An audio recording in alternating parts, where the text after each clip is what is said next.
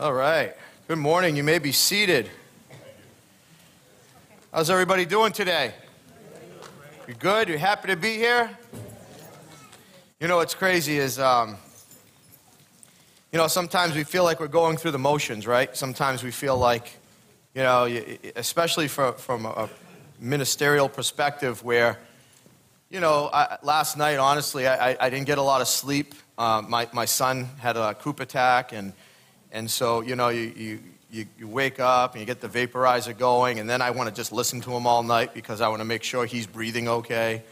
And, uh, and then by the time I get to sleep, it's, you know, 4.30, 5 o'clock this morning. And I don't usually set an alarm, you know, or, or I don't usually need an alarm. And, uh, and then I wake up and it's light out. And I'm like, Ugh! and I don't know what time it is. And I start freaking out. And I run here to the church and I get here just in time. And I'm still waking up, you know, and, and, I, and it's two degrees. You know, and, and so I'm like going through my notes and I'm a little on edge and I'm a little tense and I'm worrying, you know, like, you know, it, it, do I have this word down? Does, you know, and I stop for a second. I say, wait a second. Man, God's got this.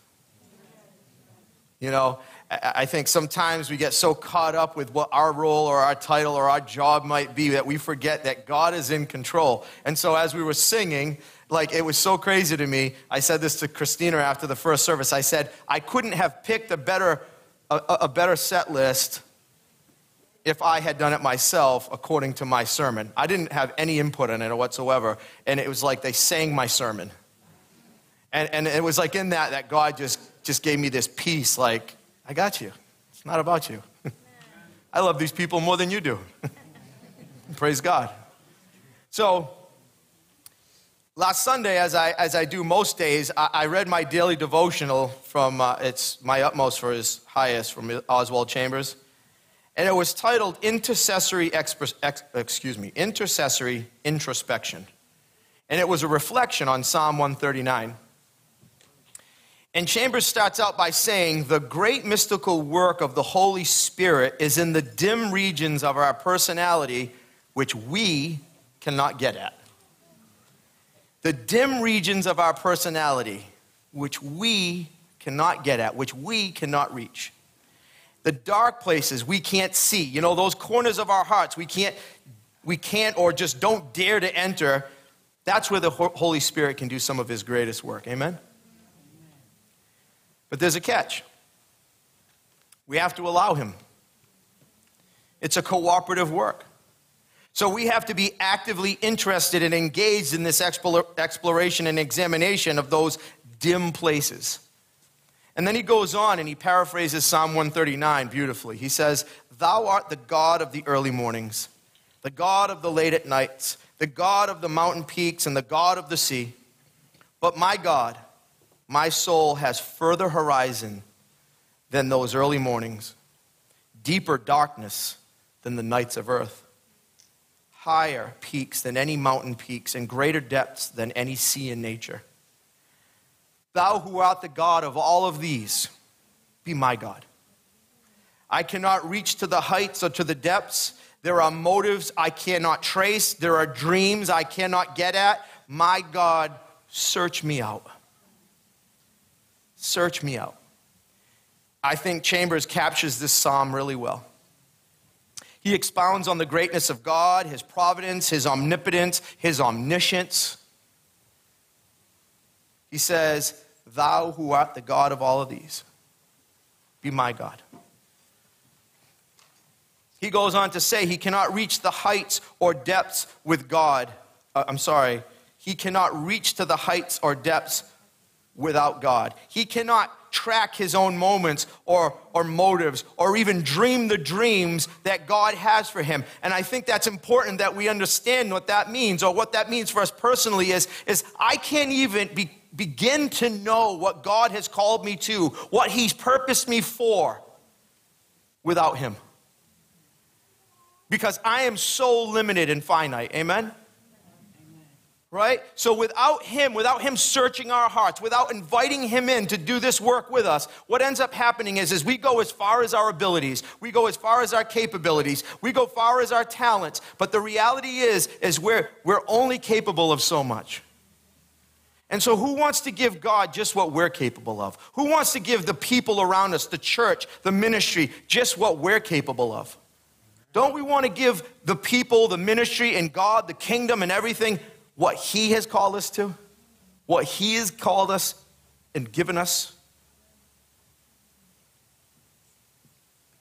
He reminds us that we must allow God into those dim places, those dark corners, and ask Him to illuminate things so we can be the people He's called and created us to be.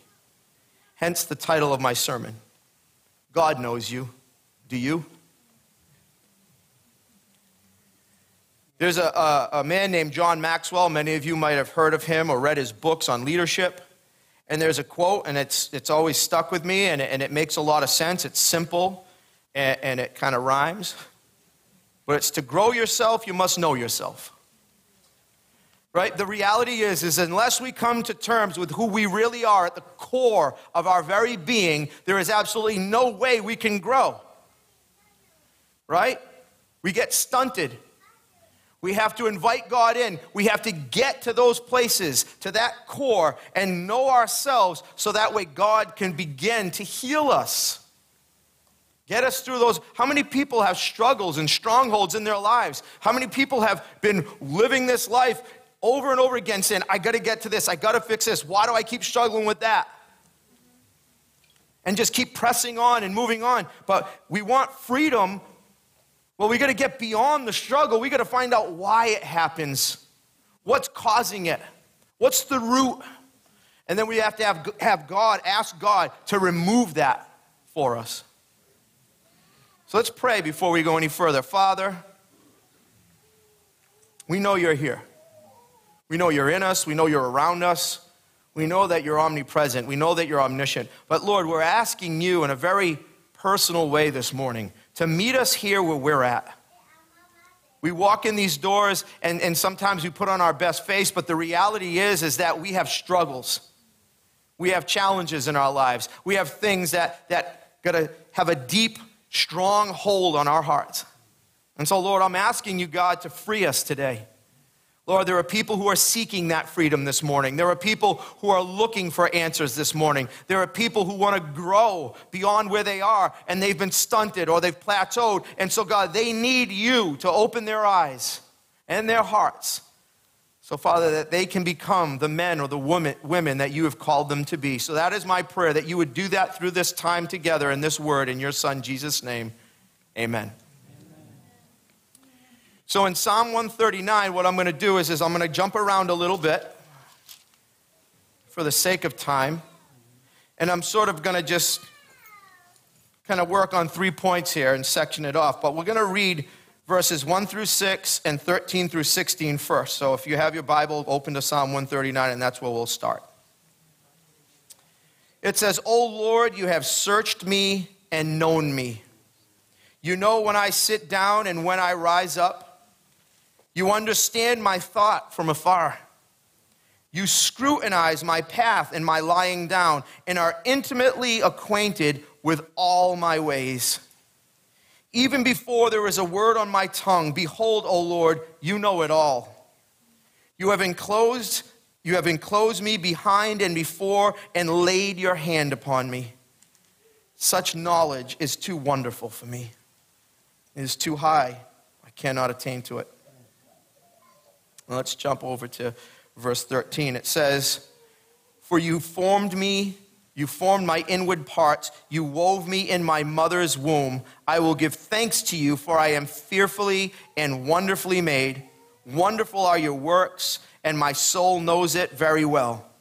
My frame was not hidden from you. When I was made in secret and skillfully wrought in the depths of the earth, your eyes have seen my unformed substance, and in your book were all written the days that were ordained for me, when as yet there were not one of them. Before we were even born, born, before we were even formed in our mother's womb, our days were already ordained and appointed, meaning that we will never breathe one more breath than God has ordained for us and not one less. And that should bring us to a place of peace, not anxiety. It should actually alleviate anxieties. remembering that God is in full control and was long before us and will be long after us. Amen? Amen. So the first point is, is that God knows us completely. He knows us completely. Who in your life, I want you to, to ask yourself this question right now. Who in your life knows you better than anyone else on this planet? And I want you to just think about this for a second. I want you to think about this relationship for a second, because it's probably a really special one, right?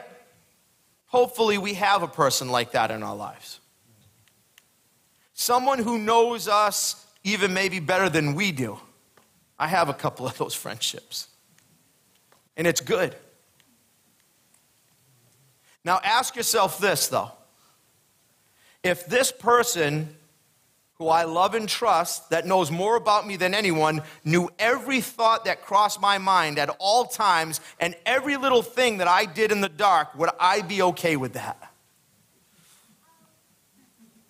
Somebody's sinking down in their seat right now. Would they be okay with that? Think about that. Now hold on to that. God knows us so thoroughly. He knows every awful thought we've ever had, every ugly deed we've ever done, and He still desires to have a relationship with us, regardless of all of that. There's a song that I love by Tauren Wells, and it's fully known but fully loved. And that's really, it sums it up. We are fully known, completely, without anything hidden, and yet loved by God. Nothing we do, think, or say could ever separate us from that love. Nothing. And we'll get to that in a little bit. But first, I think it's important that we understand that Christianity is not following a set of rules or going through a bunch of religious rituals, is it? It's not. You know, and I think some of us, you know, maybe that's where we came from.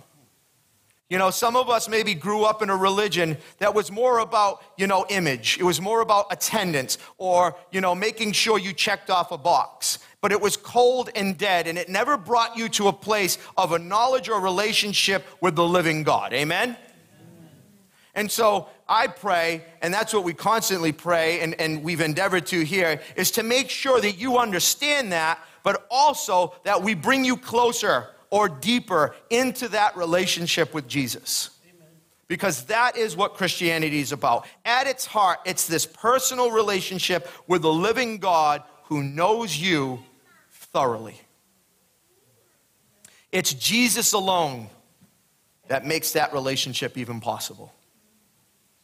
Jesus alone. Right? It's not us. It's not your religion. It's not the church you go to. It's not your bumper sticker or your necklace. It's Jesus alone that makes that relationship possible. And that is our bedrock, right? Without his sacrifice and without God's grace that gives us the faith to even believe that, we're at enmity with God according to Scripture. In the flesh, in our carnal nature, we are literally enemies of God. It's hard to see that. It's hard to see that because we don't realize, because culture has sort of, you know, serenaded us into this and, and, led us into this false sense of security or what is right and what is wrong, what is okay, what is acceptable. You know, but at the end of the day, the reality is, is we know the truth. And there's only one. And praise God that we know that. You know, because at the end of the day, if we did this in our minds or if we did this in our carnal nature, in the flesh, what ends up happening is death. That's it. You can be the most upright and, and morally right person in the world, but the reality is, is if you're without Christ, you're in trouble. Once we enter into that saving relationship, we are His. He owns us. The word says, You were bought at a price. The price is the blood of Christ. What he went through on that cross. That was what was paid for you and I and each and every person in this room right now. And every person who is worshiping him this morning, or every person out of the 7 billion people on this planet right now who call him Savior. They were bought at a price. And the blood of our Savior buys them all and then some. 2 Corinthians chapter 5 verse 21 says that he who knew no sin became sin so that we could become the righteousness of God in him. That's the gospel. He took on our sin and became that so we could, so we wouldn't have to and because we couldn't so we might become his righteousness. And now we're good with God. We're comfortably dead in our sin up until that point. Right? objects of God's wrath, like it says in Ephesians 2, completely blind to what that means. We don't even understand that. It says the word of God is foolishness to those who are perishing. It says we don't even understand that we're dead. And what can dead men do? I mean, we've all been to cemeteries, right? Have you ever seen any of them crawling out? I mean, maybe in a movie. But the reality is, is dead men can't make decisions for themselves. Dead men cannot make spiritual decisions for themselves. Dead men cannot breathe life into themselves. Only God can do that. And so this is what happens is this gift of faith through grace is breathed into us and we come alive. This means that without Jesus, we're actually destined for hell. And we don't talk about that enough, do we? We don't talk about the fact that, you know, I always say, and we all, you'll always hear it, is the good news is only so good because of the bad news. And if we don't know the bad news, if we don't reflect on the bad news, if we don't understand the bad, if there's somebody in this room right now who doesn't really know the bad news or the gravity of that bad news, then how is this good news good? The good news is is that in Christ, we're no longer destined, as it says in Second Thessalonians, to suffer the punishment of eternal destruction away from the presence of the Lord and from the glory of his might. In Matthew 13 50, it calls hell this fiery furnace. It's that place where there will be eternal weeping and gnashing of teeth, eternal torment. That's the bad news. And that's what we have to understand that it's a very real place, it's a very real thing. You know? But there's this amazing scripture, this amazing verse further on in Ephesians chapter 2 and verse 4. And it's the greatest conjunction in scripture. It says, But God. But God made us alive in Christ Jesus but God reached into the grave and pulled us out and gave us life and made us alive in Christ Jesus when we were dead in our sins and destined for hell. That is the good news, church. Amen. And the beautiful thing is not only did he save us, he now wants relationship. See, in these verses that we just read in Psalm 139, David reminds us that there is absolutely nothing, nothing at all that we can hide from him. Nothing. And that he knows our thoughts. He knows every word before we even speak them. He knows every action before we even do them. David says he's acquainted with all my ways. All my ways.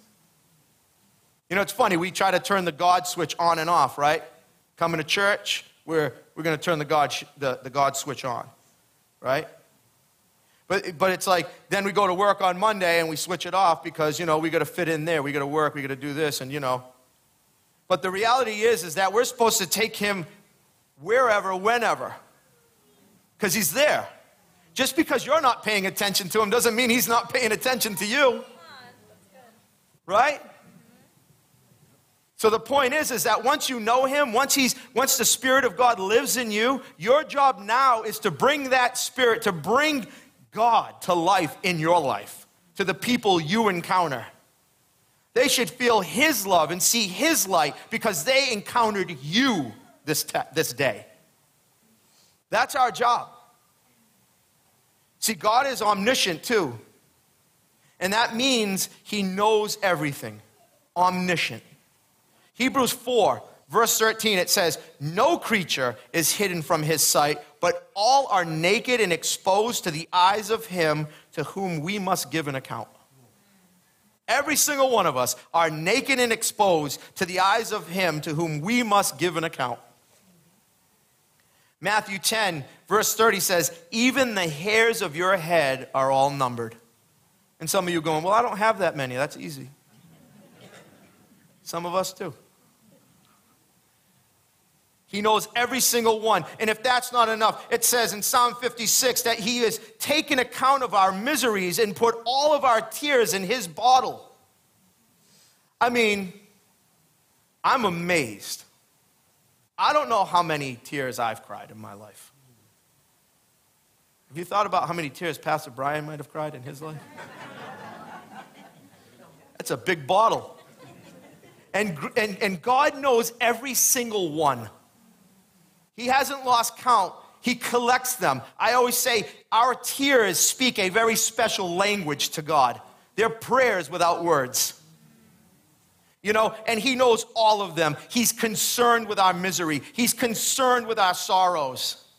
And then it says He determines the number of stars and He names them all. Have you ever considered the vastness of the galaxies? Have you ever figured, like, this God who created it all knows all of them? He's hung them in place and named them all. That's our God. And because He knows all, that means there's nowhere we can go to escape Him. And so Scripture says He'll never leave or forsake us. That brings us to our second point. We cannot escape God, right? So he knows us completely, and now we need to understand that we cannot ex- escape him. And so let's look at verses 7 through, uh, yeah, 7 through 12, sorry. It says, Where can I go from your spirit? Or where can I flee from your presence? If I ascend to heaven, you are there. If I make my bed in Sheol, behold, you are there. Some translations say hell. If I take the wings of the dawn, if I dwell in the remotest part of the sea, even there your hand will lead me, and your right hand will lay hold of me. If I say, Surely the darkness will overwhelm me, and the light around me will be night, even the darkness is not dark to you. And the night is as bright as the day, because darkness and light are alike to you.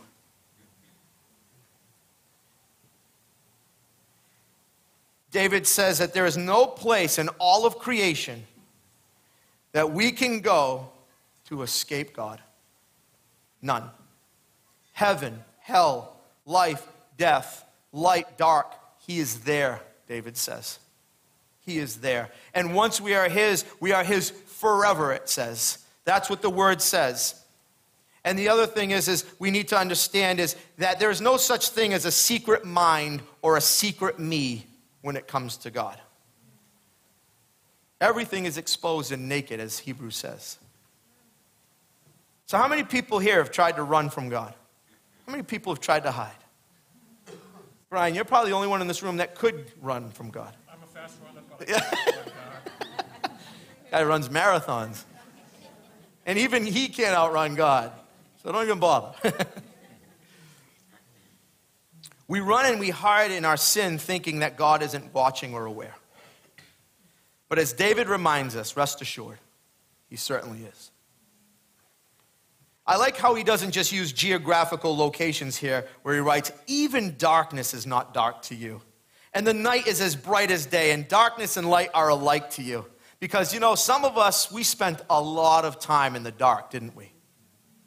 Because that's where our running from him led us the dark. You know, God isn't a detective. He doesn't need to investigate in order to find us, you know, because He's also omnipresent. He's everywhere. Everywhere. in all places at all times. He's, at, he's in hospital beds, gravesides, crack houses, bar rooms, and any other location that you can come up with. He is there. You cannot escape him. You may think you are. You may think you can go to a place that God won't go or can't go, and that is crazy. Because the Word of God tells us He is there. And we need to embrace that. We need to find our security in that. That should hold us accountable to some level as well, because that's our God. And this brings me to a very interesting point. See, in verse 10, David says, Even there, your hand will lead me, even in the darkness, and your right hand will take hold of me. See, let's look at what David's saying. And I speak from personal experience, and I know that many of you here can relate as well. I know a lot of your stories. See, it was when I thought I was hiding in the dark and God wasn't paying attention to me, and that's if I even was a God, where my mind was at at that point, that I can look back now and I can see how His hand was always on me in my life. You ever do that? You ever look back and you end up sitting here on a Sunday or singing a song, or you just look at your life and you're like, I tried so hard to avoid God. I tried so hard to run away from God. I tried so hard to live the life I wanted to live and do the things I wanted to do. And yet here I am. God's got me. And he was using all of that. And I can look back at, at, at, overdoses, and I can look back at car accidents, and I can look back at all the crazy things I did in my life. And I can say, God was rescuing me, and he was there with me in those pits and never left my side. As David says, Your hand, your right hand took hold of me. My best efforts meant nothing in light of God's will.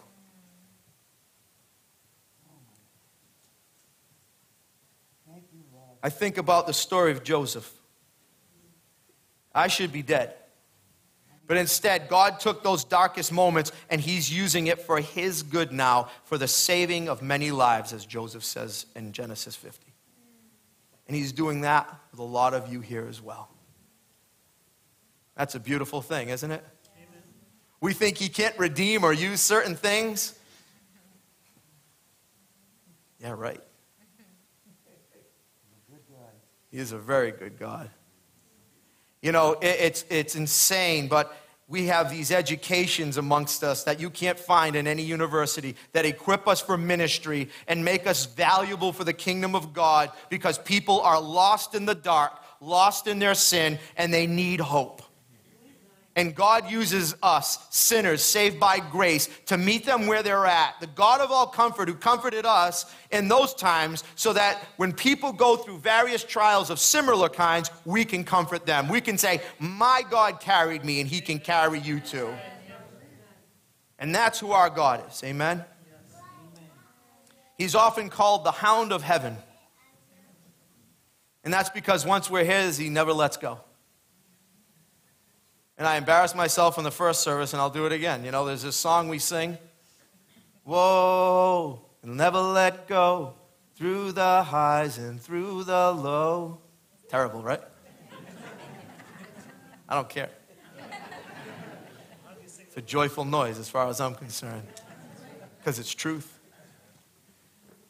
We sing these songs because He will never let us go. And that's a beautiful thing because I'm going to tell you this if it were up to me, I've let go of God a hundred times, a thousand times, a million times. I don't know. I've lost count. But He has never let go of me. If we could lose it, if we could mess it up, rest assured we would. Daily. I mean, think about that for a second. Who's holding who? Are we that arrogant to think that it's our will, our faith that we've concocted or manifested on our own that's holding on to God and keeping us right with Him? No. There is prescribed grace in all of our lives. Amen. Trials, challenges, strongholds, struggles, and they come in the way of tragedy and loss.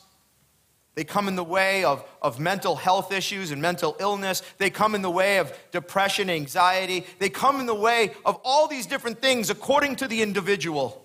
Because we're all unique and God knows us very personally and He knows what needs to be prescribed for each and every one of you. That's how He draws us in. He says, You, you may think that your problem is unhealable. You may think your problem is unsolvable. You may think you've gone too far. You may think that there's no saving you. And there's arrogance in that. Because nothing you or I could do, or nothing that happens to us, could ever, ever outweigh the power of the cross. Who, who do we think we are? That we could minimize the work that Jesus Christ did on our behalf and make it ineffective. He is powerful. The blood is powerful. Amen. That's who our God is omnipotent, omniscient, omnipresent, yes. and worth worshiping. Amen? Amen. Yes. Praise Him.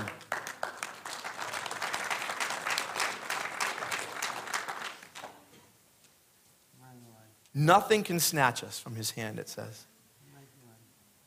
Scripture says we're marked, we're sealed, we're His. And I love what Paul says in Romans 8. He says, I am convinced that nothing, neither death, nor life, nor angels, nor principalities, nor things present, nor things to come, nor powers, nor height, nor depth, nor any other created thing will ever be able to separate us from the love of God that is in Christ Jesus our Lord. Hallelujah, church. Hallelujah. And this leads me to our last point. We know that God is for us. We know He knows us and is with us. But who are we? Who are we? As I started at the top, it's, I, I said, you know, in order to grow yourself, you must know yourself. In order for us to grow closer to God, in order for us to become the men and women He's called and created us to be, then we have to ask ourselves this question, like David did Who am I at the core of my being? What drives me? What are my motives? What's my agenda? We're selfish by nature, aren't we? And I always say if you want to know how selfish you are, get married. Because the reality is, is in those intimate, close relationships, you get to see who you're really out for. And the same goes with God and our relationship with Him. You see, what, what we need to understand is that a selfless God who loves us unconditionally reached down and saved us and wants this deep, loving, intimate relationship with us. And so our job is to come to know all those flaws so that we can get rid of them. Allowing God to do that is vital. So let's look at how David closes this psalm. He says, Search me, O God, and know my heart. Try me and know my anxious thoughts. And see if there be any hurtful way in me, and lead me in the everlasting way. Search me, God. Show me my, my uncertainty. Show me my anxieties. Show me the things that I don't put in your hands, the things that are eating away at me and control or distract me. Show me those things, God. And see if there's anything hurtful in me, anything that might harm you or others, anything that doesn't benefit you or others or the kingdom. And then lead me, God. Please lead me, David's saying, in the way of everlasting life. Show me that path. I need it illuminated. See, we need God's help to know ourselves. We have a longing to know and be known, but only within safe limits. We fear being totally exposed. We really do. I'm still working on some stuff. No one needs to know that yet. We'll drag that stuff around with us for our entire lives and wonder why we're not closer to God and others than we are. I always say we lie to ourselves more than we lie to anyone else. And I believe that to be true. And I don't think that those lies are always intentional, per se. But they're a safe hiding place that protect us from being exposed for who we really are. And so it's like a self preservation thing, you know? And the sad thing about that is that, that we allow this fear to steal the life that we were actually created for. Imagine that. Can you imagine on that day standing before God and He says, Why didn't you? And you say, Because I was scared. I lived in fear. And all the stuff you've accomplished your bank account, your retirement, your home, your cars, your relationships all that stuff means nothing in that moment. Because you squandered the most important thing what God gave you, who you are, and what He created you for. There's an author, and I only use this quote because of how cool his name is. But seriously, his name is Kilroy Oldster. And it's a great quote. He says Self awareness is one of the preeminent aspects of humankind. If a person fails to know oneself or loses contact with oneself in a tumultuous world of noise and self pleasing diversions, he or she lives like an unconscious android, an unconscious robot. We bury ourselves in the busyness and noisiness of this world, unconscious robots just plugged into what society has told us is good and worthwhile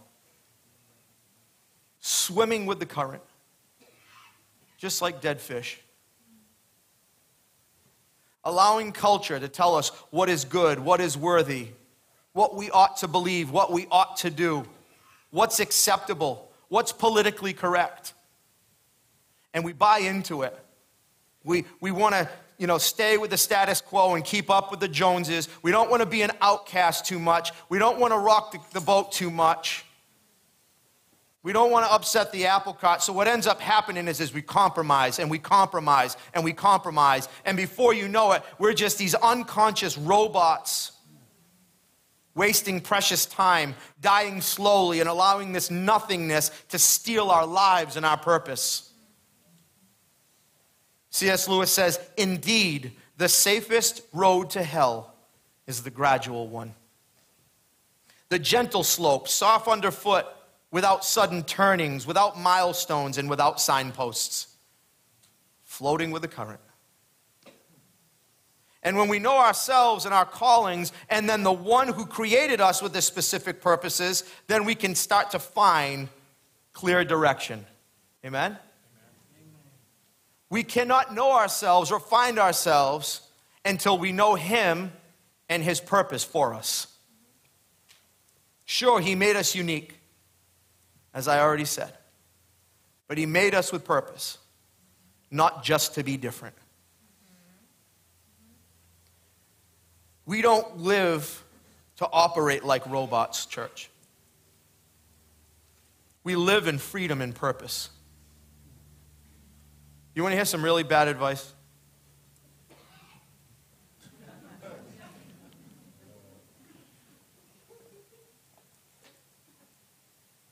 Of course I do. That's why I come to church.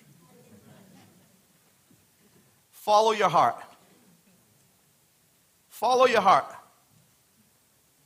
Let's stretch out those T Rex arms. How many people have given or taken that advice or heard that advice? Follow your heart. Well, I'm here to burst your bubble. I'm going to read you a, a, portion of scripture from Jeremiah chapter 17, verse 9. And it says, The heart is more deceitful than all else and is desperately sick. More deceitful than all else and is desperately sick. Who can understand it? But go follow it.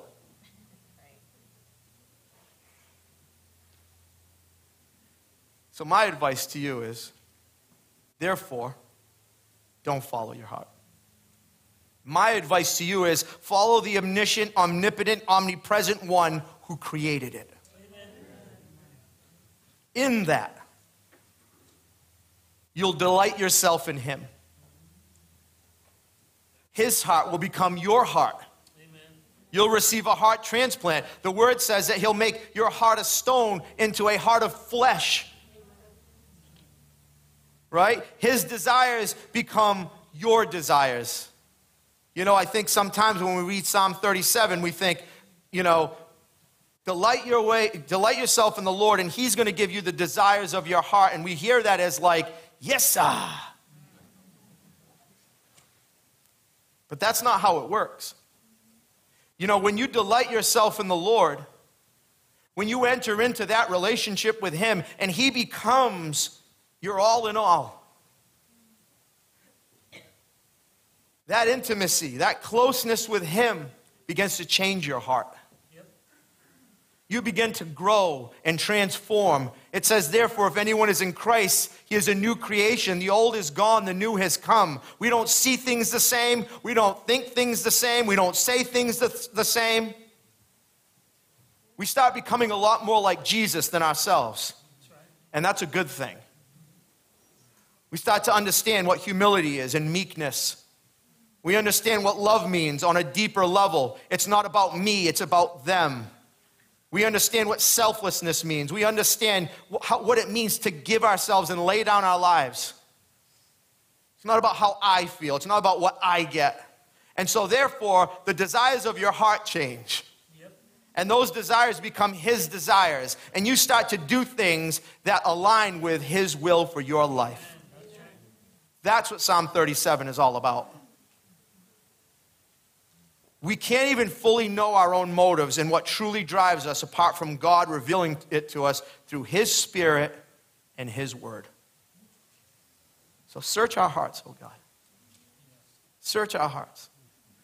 I'm going to ask the prayer and worship teams to come up.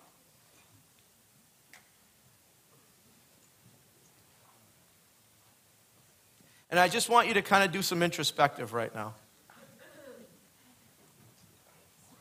You know, we don't come here for nothing, right? Come here because we want to, because we need to, because we're called to, and it's important. It's where we get fed, it's where we get that oxygen rich blood that pumps through our bodies, makes our hearts right. And so, right now is the best time while we're here together to allow God to start searching our hearts. That's what needs to happen. Could you turn off the light if you don't mind? I'm inviting you up to spend some time with God and to allow Him to work in those dark and dim places we talked about. See, He already knows all your hurts, He already knows all your hangups, He already knows all your struggles, and He, he knows every sin. Nothing new under the sun. He knows it all. And we can't hide from Him, church. So here we are. And when I say this, I mean it metaphorically standing naked before God. So if you'd like, you can start making your way forward and allow us to pray for you and the worship team to minister to you in song one more time. And I'm going to ask you to just allow God into those places. Allow God to really search your heart. These altars are open. There's folks on the side who want to pray over you or with you. If you'd like to just approach them, you can do that. But today, church, is the day of freedom for you. Today is the day of salvation for some of you. Today is the day we can lay it all down at His feet and we can leave here lighter. We can leave here freer and we can allow Him to transform our hearts and change who we are from the inside out. Because that has to happen if we're going to honor Him and live for Him. Amen? So, why don't we all stand? And I'm going to urge you not to leave this place until you find breakthrough and freedom today. There are strongholds in your lives, there is sin present in your lives. There are struggles, there are hurts, and there are hangups that need to be surrendered here and now at the foot of the cross. Jesus said, Come to me, all who are weary and burdened, and I will give you rest. So come find your rest in Him, church. Allow Him to search your heart. Let's worship Him.